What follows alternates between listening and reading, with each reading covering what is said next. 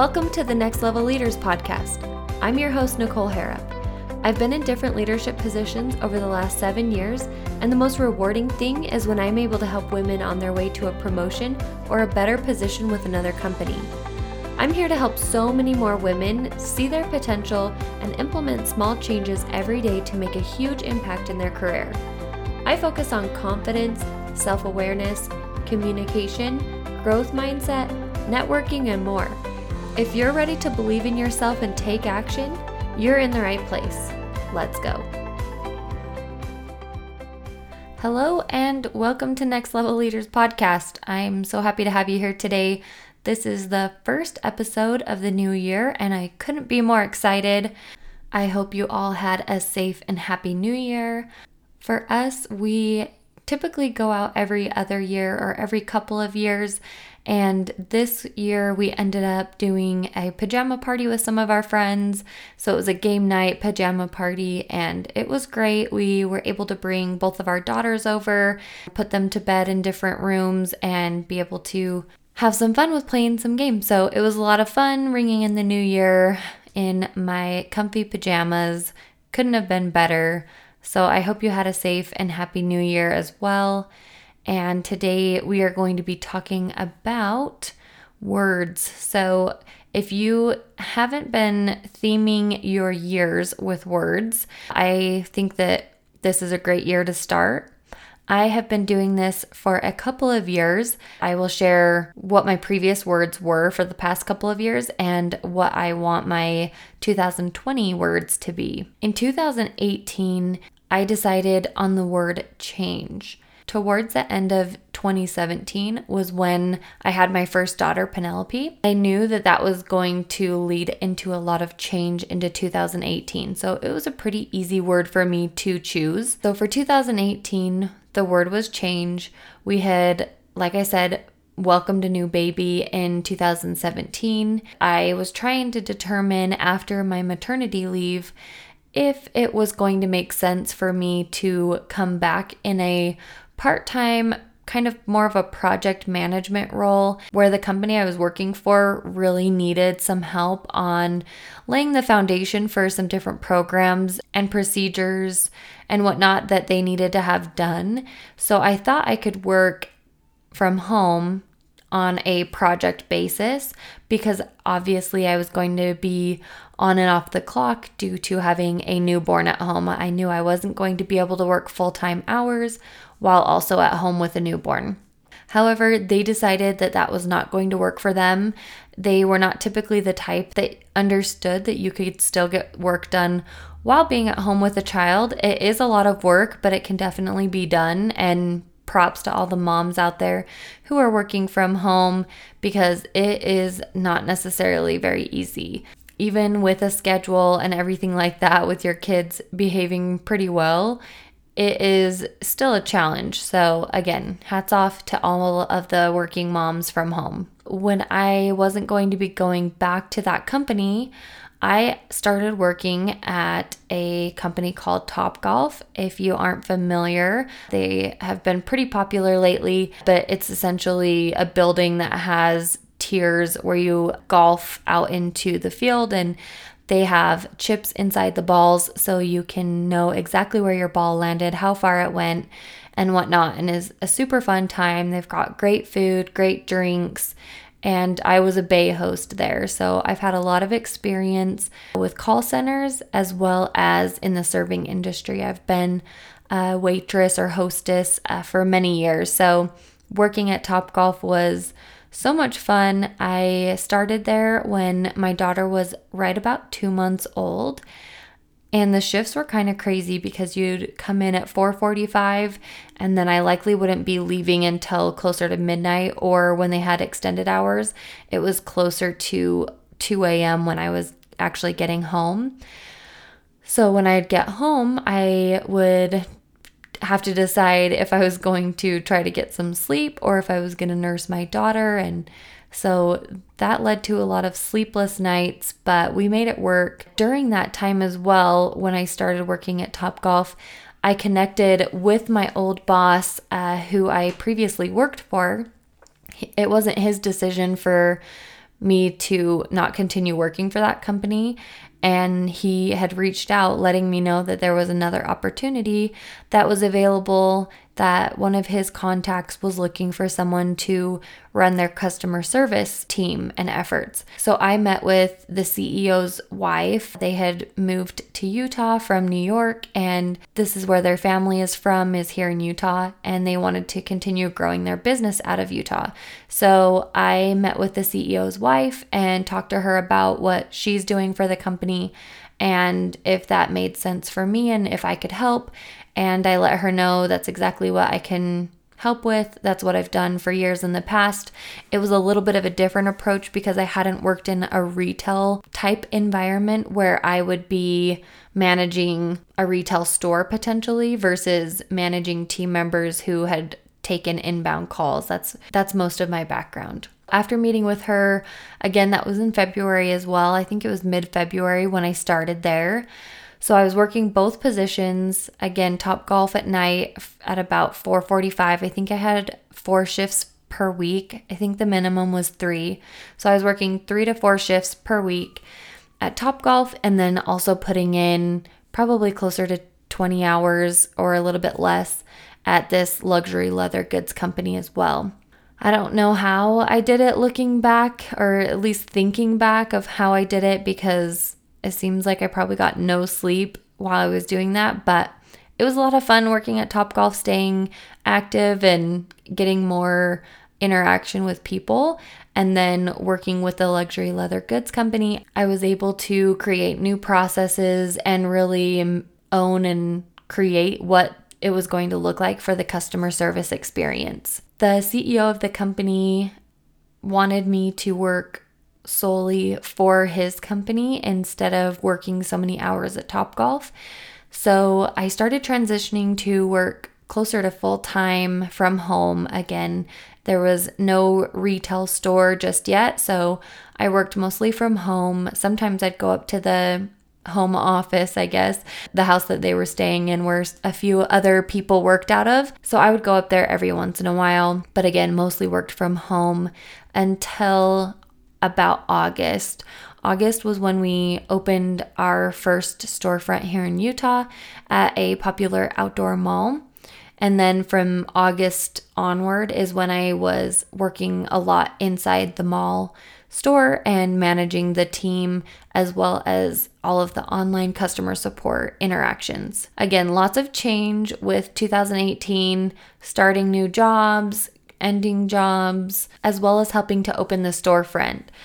So I felt like 2018 was constant movement, lots of stuff going on, but I had a lot of fun. I felt really challenged, which was nice.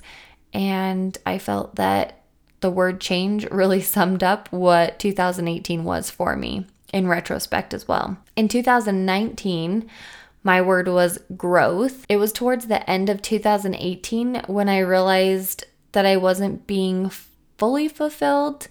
I enjoyed what I was doing. I felt challenged for most of the year, like I had just mentioned. But just because I was good at what I was doing doesn't mean that it felt extremely fulfilling.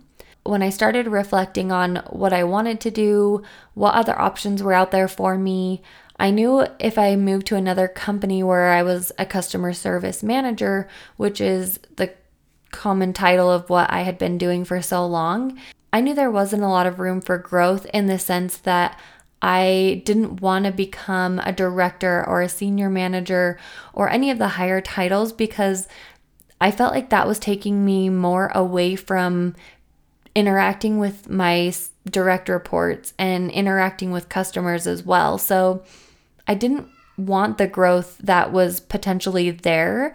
So I thought on what I could do that would be fulfilling and challenging and extremely out of my comfort zone. And that's when I decided to work towards my own coaching business, helping women get promoted at work. It's what I had done for all the years in my career as I was learning and growing along the way. I was using all the knowledge that I was using all the knowledge and struggles that I had gone through and helped other women through those or to prepare for things in advance so that they didn't have to face the struggles and the hurdles that I faced. And I felt so much passion and fulfillment in that. And of course, it's not something I ever got paid for, but it was something I wanted to do to help women and kind of pay it forward. So now I've decided to do something that was going to be more of like a full time gig and helping women in the workplace really stand out. And I loved that in 2019 it seemed more prevalent of trying to give more women opportunities and helping women stand out in the workplace as well. So it was a really good transition there. I was really good at my job. Like I said, I was great at almost everything that I was doing in my position when I was working for the luxury leather goods company. But again, I just didn't have the passion anymore. So that's when I decided I had to do something a little bit different and start working towards the coaching business. So I hired a business coach in January and worked with her for 12 weeks. And she helped me set an outline and start getting more serious about my goals. We had check ins weekly, it was a group coaching program. So I was able to see other women and where they were at in their business. And it was comforting to hear other people having their own struggles as well because when we think about our struggles, we think we're so alone and isolated. But it was really nice to hear what everyone else was going through and learning from what they were being coached on as well. So it helped me get more serious about my coaching program and who I was going to offer to, who were my target audience, who was my ideal client, all of that good stuff. Then I found out I was pregnant about halfway through my coaching program. And that changed a lot of things. The word growth transitioned a little bit for me because it didn't necessarily mean that I was going to have the amount of growth I was hoping for in my business, but it was the growth that I have always wanted, which was growing my family. And me and my husband had been recently trying to get pregnant, but with Penelope, we tried to get pregnant for over three years and didn't have success and had to go to some other measures, which I mentioned in my story. So I wasn't sure when exactly I would get pregnant when we started trying again, and it was a lot quicker than I had ever anticipated. So 2019 turned out to be an amazing year because of that and it helped transition the word of growth from my business to really focusing on my family. I still wanted to make sure that I was being serious about growing my audience and growing my reputation. So I've been posting helpful content throughout the year and not necessarily offering a lot of coaching programs or anything like that. It was more getting my feet wet, helping women on a more of a, an exchange basis of helping grow my testimonials and helping women kind of test out my content to get my feet wet and see how it was helping. And I have been pleasantly surprised at how well the women are doing who I have been helping in such a short amount of time. I thought that my program might need to be longer or more drawn out or whatever the case was, but I have been so impressed by the women that I've worked with who are seeing so much growth and change and improvement in such a short period of time. So it has helped prove to me that it is something that is worth putting out there and that women in the workplace need it. So it helps give me that reassurance and that confidence as well and then seeing them also learn and grow is so rewarding to me and obviously very beneficial in their own careers. So that's been so that's been really helpful and I also launched my podcast in early August. If you've been a listener short term, long term, I appreciate you being here. It has been a lot of fun this is not my forte. It's not something that I can easily hop on and do a podcast. So, this is something that's a little bit out of my comfort zone. I don't know why, but live videos or videos over on Instagram are so much easier for me than talking into a microphone. I thought it would be completely opposite, which has surprised me in the last few months uh, or so since I've had the podcast but I still love putting out the content for anyone who prefers to listen instead of seeing my face and listening as well. But you can always go over to Instagram and press play on my different videos on IGTV. You don't have to watch me if it's easier just to listen while you work as well. but you might see a difference in how I speak because of the fact that I'm just more comfortable, I guess, on camera and speaking versus over here on my podcast, speaking into a mic. So, yeah, that's for my podcast. And then we welcomed our second daughter in October of this year. So, I was so excited to have an October baby. It's something that we had joked about for a few years, wanting an October baby.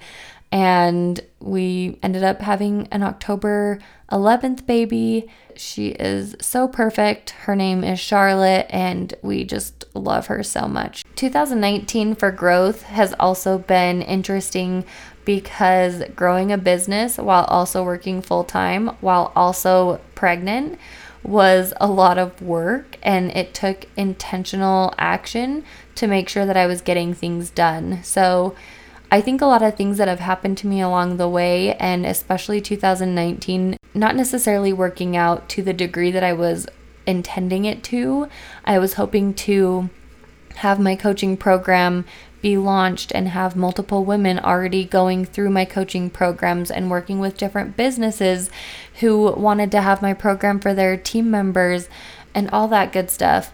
But that is not what happened and I need to be okay with it. I need to understand that working full time, like I said, and also being pregnant and dealing with the changes of my body and my endurance and abilities at the time, I have to give myself a little bit of grace. I am an Enneagram 3, which is an achiever. So I am constantly wanting to go, go, go and do all the things. And I can get a little bit burnt out because I do try to take on a little bit too much sometimes.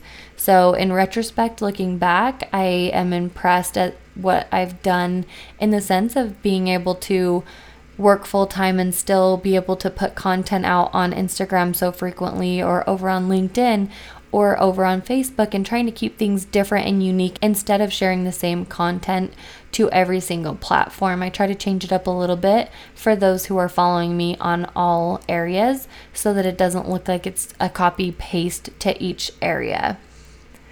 So, yeah, 2019 has been crazy and so much fun, so much learning, so much growing again in all the different ways that I never anticipated but it's a perfect word that summed up 2019. It's so weird to say that 2019 is over. I'm probably gonna mess that up quite a few times in the next couple of months.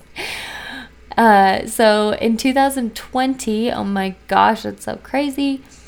My words, I decided on two of them. I could not narrow it down because of the first word is seems a little bit negative. So I wanted to make sure that there was also positivity in that as well.